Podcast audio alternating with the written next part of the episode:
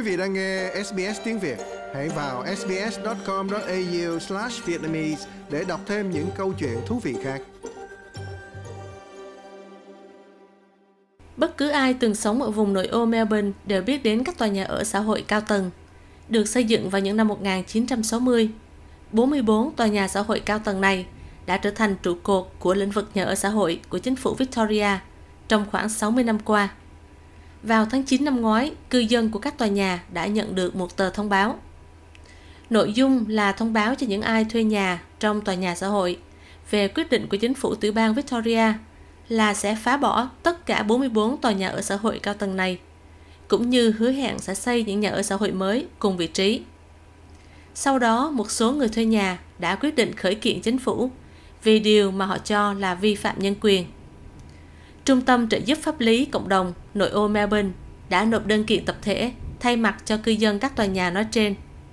Luisa Passini là luật sư đứng đầu vụ kiện tập thể này.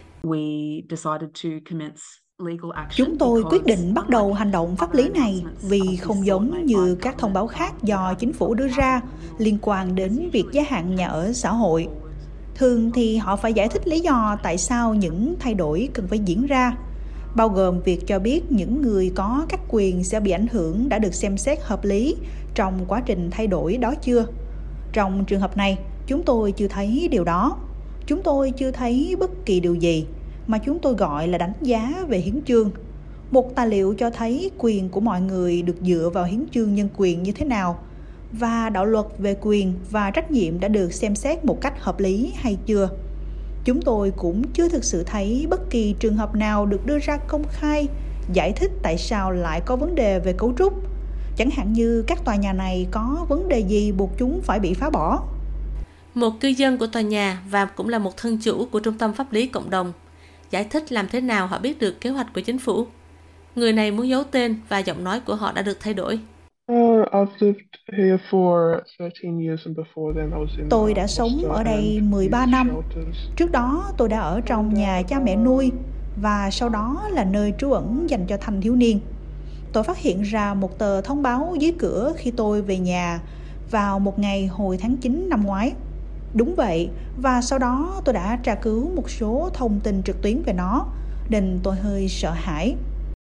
Một người khác nói rằng thông báo này chỉ càng làm tăng thêm tình trạng bất an về nhà ở, vốn đã trở nên tồi tệ hơn trong cộng đồng.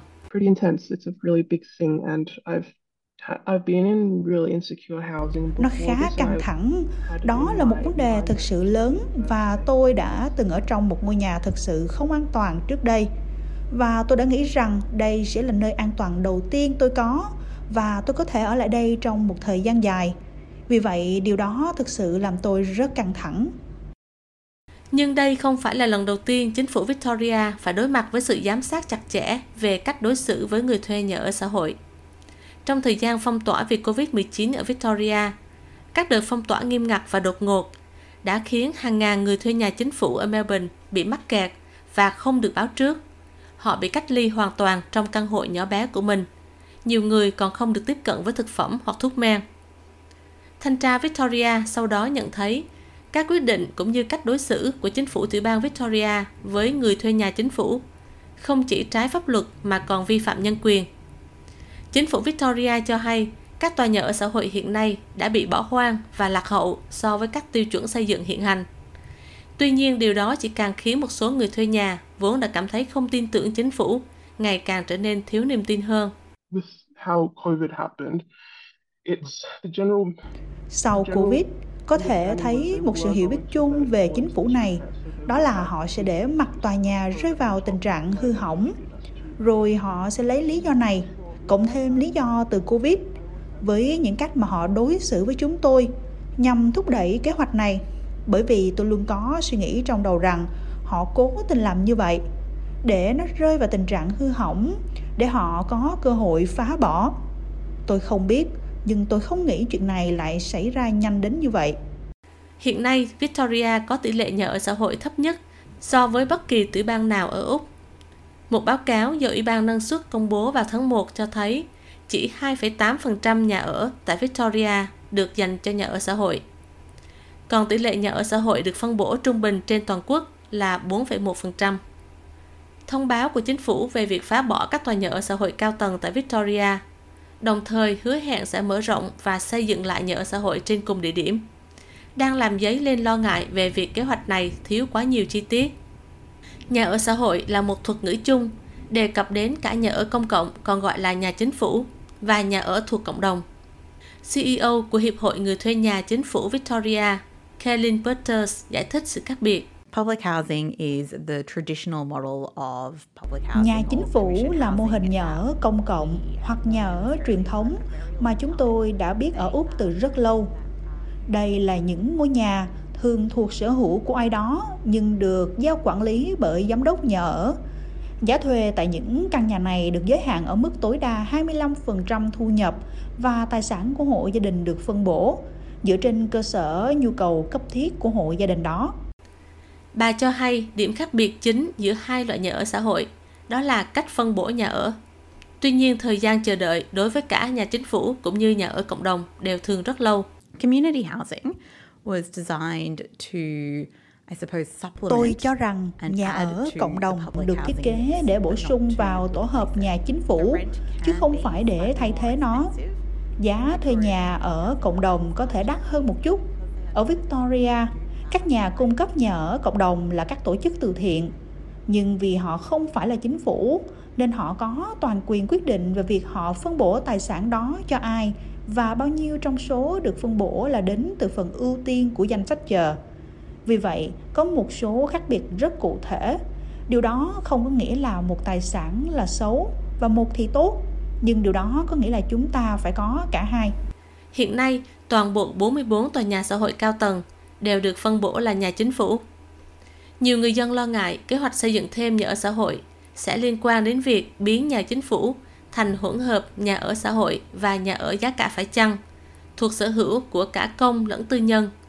Và điều này có thể có nghĩa là các nhà phát triển nhà ở có quyền di dời những người cư dân hiện nay và kiếm lợi nhuận từ nơi từng là đất công. Bà Kellen Peters cho rằng, mặc dù có thêm nhà ở xã hội luôn là điều tốt, nhưng bà cho rằng các kế hoạch hiện nay của chính phủ có thể không đủ. I think there's a real opportunity to Nghĩ rằng có một cơ hội thực sự để tăng số lượng nhà ở xã hội trên những địa điểm này. Có thể không thực hiện được như những gì chính phủ đã cam kết. Họ đã cam kết tăng 10% số lượng nhà ở xã hội. Chúng tôi rất hoan nghênh có thêm nhà ở xã hội, nhưng chúng tôi sẽ nói hãy dành nhiều hơn cho nhà ở chính phủ mới. Vụ kiện tập thể lập luận rằng quyết định đánh sập các tòa nhà của chính phủ đã can thiệp bất hợp pháp vào nhà cửa và gia đình của các thành viên trong nhóm. Luisa Pacini nói một trong những mối quan ngại lớn nhất là những người đang thuê nhà chính phủ sẽ đồng ý với các lựa chọn nhà cộng đồng mà họ không được thông báo chính xác về sự khác biệt của hai loại nhà này. Ý tôi là đây là một trong những mối quan tâm chính mà chúng tôi có, đặc biệt là vì nó đã xảy ra rồi chúng tôi biết rằng mọi người đang được cung cấp nhà ở cộng đồng và chấp nhận chúng. Có lẽ họ không hiểu đầy đủ về ý nghĩa của điều này đối với quyền của họ. Vì vậy, chúng tôi không chỉ tìm kiếm sự bảo đảm của chính phủ, mà còn tìm kiếm các cam kết hoặc một số cơ chế có hiệu lực pháp lý mà cả hai bên có thể ký kết. Không có tài liệu nào như vậy được cung cấp cho người dân. Trong khi nhiều người lo ngại Quyết định này sẽ khiến vị trí của họ trong lĩnh vực nhà ở chính phủ không được bảo đảm. Nhưng không phải ai cũng cho rằng kế hoạch này là một ý tưởng tồi. Emma Dawson là giám đốc điều hành của Per Capita, một trung tâm phân tích chính sách độc lập, hoạt động nhằm chống lại sự bất bình đẳng ở Úc. Bà nói mặc dù việc liên lạc có thể được làm tốt hơn, nhưng bà đồng ý rằng các tòa nhà cần được thay thế. Rất nhiều tòa nhà xã hội được xây dựng theo một phần của chính sách này đã thực sự lỗi thời, xét về khía cạnh phù hợp với mục đích của những ngôi nhà hiện đại. Rất nhiều trong số những ngôi nhà này không thích hợp với người khuyết tật hoặc những người lớn tuổi. Chúng rất khó ấm lên và rất khó làm mát tôi nghĩ quyết định đã được đưa ra sau khi xem xét các phương án khác nhau để thay thế chúng. Và thay thế chúng bằng nhà ở bền vững, hiện đại hơn, có thể được cung cấp đầy đủ, có nguyên tắc thiết kế phổ biến và những điều tương tự. Nếu đó là những gì sắp xảy ra thì tôi nghĩ đây là điều đúng đắn nên làm. Còn Kellen Butters nói, đã có nhiều phản hồi từ những người thuê nhà, từ những người đã muốn chuyển nơi ở đến chỗ khác, mà tin tức về việc di dời là một đòn nặng nề đối với họ.